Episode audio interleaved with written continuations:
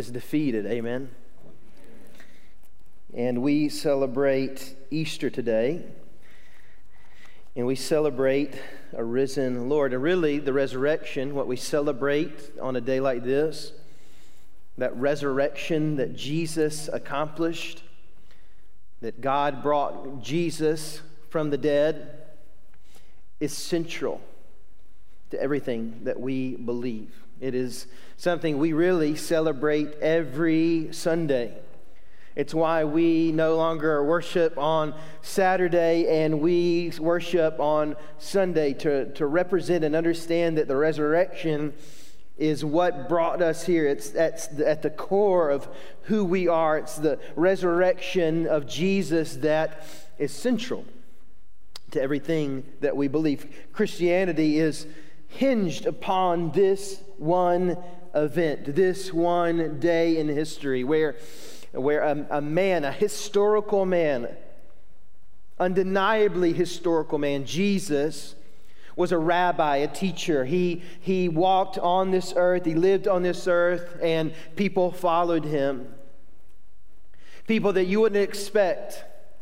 They weren't the religious elite. They, they, they actually didn't even graduate into the upper level of Torah school. They had to leave because they didn't fulfill or match up or lead up to any other rabbi's expectations. And Jesus comes on the scene, establishes himself, and says, I'm calling you, and I'm calling you, and I'm calling you. And this group of guys and uh, disciples and others that followed along followed him for three years thinking that he was going to be the, the new king. He was going to establish a new kingdom here on earth. They were going to be able to be uh, on his right and on his left and serve in this kingdom with him. And all of a sudden, it all went south. All of a sudden, Jesus was arrested and they scattered everyone to their own way. And all of a sudden, Jesus was dead. It wasn't what they expected. It wasn't what they had hoped for. It wasn't what they thought. And you would imagine that the movement would have ended in that moment. That everyone just would have scattered and gone to their own life. And they tried to do that. But something happened three days later. One who was dead in a grave, one who they saw uh, hanging on the cross, beaten, bloodied, one who had his uh, side pierced and blood and water flowed out, signifying that he was dead. One proved dead, laid and buried in a tomb, rose from the dead. And it changed everything. It changed their entire life. Something happened these people who had followed him ended up, what, what, Acts chapter 14 says, ended up turning the world upside down. These, these Galileans, these uneducated Galileans spoke, power happened, and people's lives were changed, and it went from, from Jerusalem out. It hit continents, it moved throughout the known world at the time, and the gospel spread and Jesus' message spread. You would think if Jesus only died, it would have just all been for naught. It would have just ended. But Jesus rose again. Why did these ragtag group of people end up changing the world because the resurrection and the resurrected Lord, the risen Savior, changed them. He died, but he didn't stay dead. Now, maybe you're in this room and Someone invited you, and maybe you're skeptical. Maybe this thing uh, of Christianity uh, it, it, you would like to dismiss. This idea of following this ancient man, this ancient religion just seems silly to you. Maybe that's no one in here, but maybe someone watching online in this moment, you're thinking that. But I would say you have to do something with the claims of a resurrected Savior. You have to do something with the risen Jesus, the risen figurehead of this movement. You have to wrestle with that at least. Today we're going to be in 1 Corinthians, and you can go ahead and turn there, chapter 15. And we come many years later to a man named Paul. And what you have to understand about Paul is his background. You have to understand that he was a Jew of the Jews. He was a Pharisee of the Pharisees. He followed God to the nth of the law. Everything he did was about that. And when Jesus and his followers came on the scenes, he hated it. He didn't like it.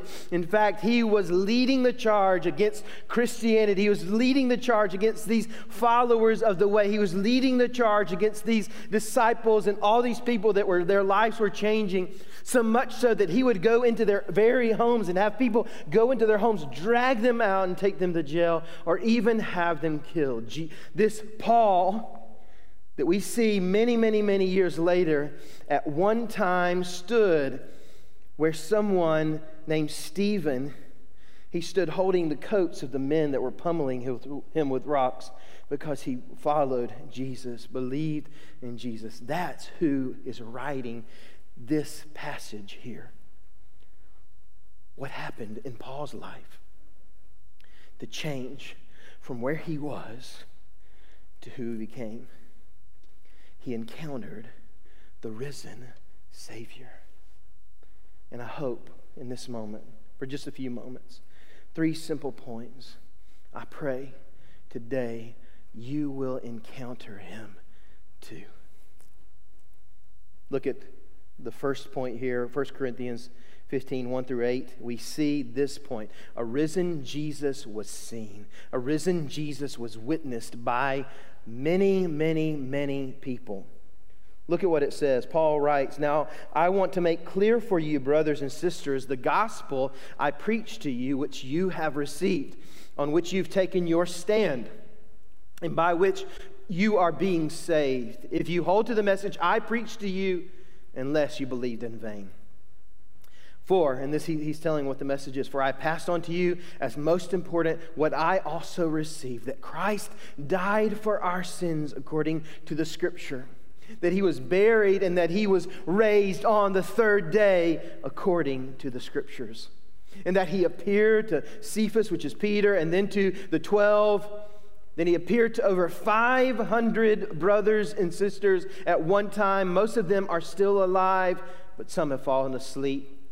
Then he appeared to James and then to the apostles. And he says in verse 8 Last of all, as to one born at the wrong time, he also appeared to me. You see, people encountered Jesus after he had died, been buried, and left for dead, and on the third day rose. People had seen his scars in his hands. People had uh, witnessed Jesus in flesh and blood walking around with them. The disciples on the beach had fish and, uh, and bread with him for breakfast one morning. Jesus encountered people along the road to Emmaus, and Jesus appeared before over 500 people. And what Paul is reminding them, what Paul is helping them to see, see is that this Jesus, this risen Jesus, is real. He is alive and he is not dead any longer. And I have seen him. And what I want to ask you today is have you encountered, have you seen Jesus, this risen Lord who wants you to know him, to feel his presence, to know he is real and alive and available to you? To you. You can know him. You can know his resurrection power. You can be changed by Jesus today. You can know him and see him. Not only did they see Jesus, but they were changed by him. Every single one of them. They should have gone to their own lives. They should have gone back to whatever they were doing before and just lived their lives out with no hope. But guess what? They didn't. These Galileans, these Galileans and people called them. It's like they said, Who are these dumb Galileans that are speaking to us in a different language. How are they're uneducated? How are they doing this? These people who would have it seemed crazy ended up taking this message, this gospel message, this message of Jesus alive, his death, burial, and resurrection. They took it literally into the, the known world at the time. Paul is writing this letter to a group of, of people that never should have known this gospel message, never should have encountered this risen Savior, but they had because it was true and it was real and it, it rearranged their whole lives. The second thing we see is we see a risen Savior gives us hope. 1 Corinthians 15, beginning in verse 12. Now, if Christ is proclaimed as raised from the dead, how can some of you say, there is no resurrection of the dead. There are a group of people trying to uh, espouse this thought that there's nothing left for us. We're just going to die and that's it. We won't be raised one, uh, when one day comes. And Paul's like, How can you believe that? And that's what he's talking about here. He says, there is no, uh, If there is no resurrection of the dead, then not even Christ has been raised. And if Christ had not been raised, then our proclamation is in vain and your faith is in vain. Moreover, we are found to be false witnesses about God because we have testified wrongly about God that He raised up Christ, whom He did not raise up. In fact, the dead are not raised. So He's saying, if you don't believe that you can be raised, then Jesus couldn't even be raised. For if the dead are not raised, not even Christ has been raised. And if Christ has not been raised, your faith is worthless and you are still in your sins. That's hopeless, isn't it? Those then who have fallen asleep in Christ have also perished. It just gets worse. If we've put our hope in Christ for this life only, we should be pitied more than anyone. Paul is saying, if you don't believe in the resurrection of Jesus, what are you even doing? Why would, you, why would we even be here in this moment? If you don't believe in the resurrection, that you and I can be raised, can be given life, then how can you even believe that Jesus was raised? You can't. But what we see is that we don't believe that because we believe Christ is raised, because we believe Jesus is alive, then we have hope. We have forgiveness of sins. We have for, uh, a hope of uh, not just this life to be enhanced, but the life to come for you and I to be raised and be with Christ one day, face to face. We have hope in this world and beyond it. Every day over the past year and three weeks since the world shut down, it seemed at every turn, again and again, to be hopeless. And if all we were looking for, for is for this world to satisfy us and bring us the things that we need and not be happy and help, hopeful in Christ for this life and the life to come, then our life would be in vain. But because Christ is raised, because Christ is alive, you and I can experience life today. And we have hope that our sins can be forgiven and that we can be made alive in Christ. And we will rise in Christ in the end. So, risen Jesus was seen, a risen Savior gives us hope. And the last thing that we see is a risen person, you and me. Person is alive. And what we realize is that we, when we encounter this Christ, He not only uh, just get you know something to believe in, something to hope in, but He makes us alive. Look at what Paul said in verse 20. But as it is, Christ has been raised from the dead the first fruits of those who have fallen asleep. For since death came through a man, speaking of Adam, the resurrection of the dead comes also through a man, speaking of Jesus. For just as in Adam all die, so also in Christ all will be made alive. And so we understand and believe that the risen Savior who gives us hope, it gives us life. And that when you and I trust in Him, we are made alive. Jason will also often say that God didn't just come to make bad people good, He made He came to make dead people alive. And apart from Christ, we are dead in our trespasses and sin, is what the Bible says. But that in Christ, we are made alive. We, we are given life. The resurrection is breathed into us today. Now. As the scripture says, we can have life and have it to the full, have it abundantly now in Christ. Why? Because of his resurrection. Because he is alive and because His Spirit lives inside of us. And this should change us. This should rearrange our lives, and we should no longer walk in the death that we once walked in, but we should walk in the life we have in Jesus. The resurrection is everything to Christianity, but it ought to be everything to me. And it ought to be everything to you. My prayer is in this moment that if it already isn't everything for your life, that you haven't trusted Christ, that in this moment the Lord would encounter you in, a, in an amazing way and that He would convict you and convince you that you need to trust in Him for forgiveness of sin and for salvation. And if that's you today, if you'd like to trust Jesus, you can do that. I'd, I'd love to walk with you. I'd love to share with you how to do that. If you're online and you'd like to know, you can text the word alive to 423 455 9458, and we'll, that'll come directly to me. I'll, we'll, we'll, we'll help you digitally, we'll help you virtually. But if every single one of us walks out of this room unaffected by Jesus and his resurrection, what are we even doing? As Paul said, is our, if we don't live our life as the resurrection is true, then we're to be pitied among men and among people. The resurrection should change us.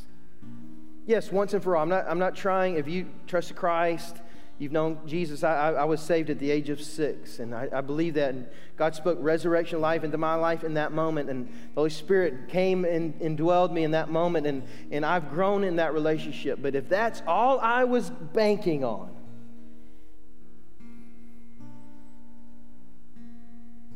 there's more. He can change your life day by day by day. And I pray that we would trust in that. The resurrection power for believers every day, day by day, that we would walk in that and walk with Him in His life. So, however, God is moving in your heart, however, the Lord is leading you in this moment, we want to give a time of, of song, a time of worship, a time of response. That's what this is right now. I'm going to pray in just a moment. Our praise team is going to come. We're going to sing another song. And my prayer is that whatever God is leading you to do in this moment, that you would have ears to hear and you would hear Him and listen to Him and follow His leading in your life. Let's pray. Jesus, we love you. Thank you that you are alive. And God, you are alive in me. And God, I pray that you would help me to trust in that, to walk in that, to live in that. That your life would fill me up, that your resurrection power would ignite me and change me and use me to make a difference in the hearts and lives of so many others. I pray that you would move God, as your Holy Spirit came 50 days in Pentecost, God, as your Holy Spirit was a mighty rushing wave across your, your believers, I pray, God, that you would move in this place, in this moment. That we would realize we must come to you, Lord, broken, wounded, in need trusting in Christ. Move in our midst in this moment, Jesus. We pray this in your name. Amen. Would you stand? And as you stand, would you respond to our Lord?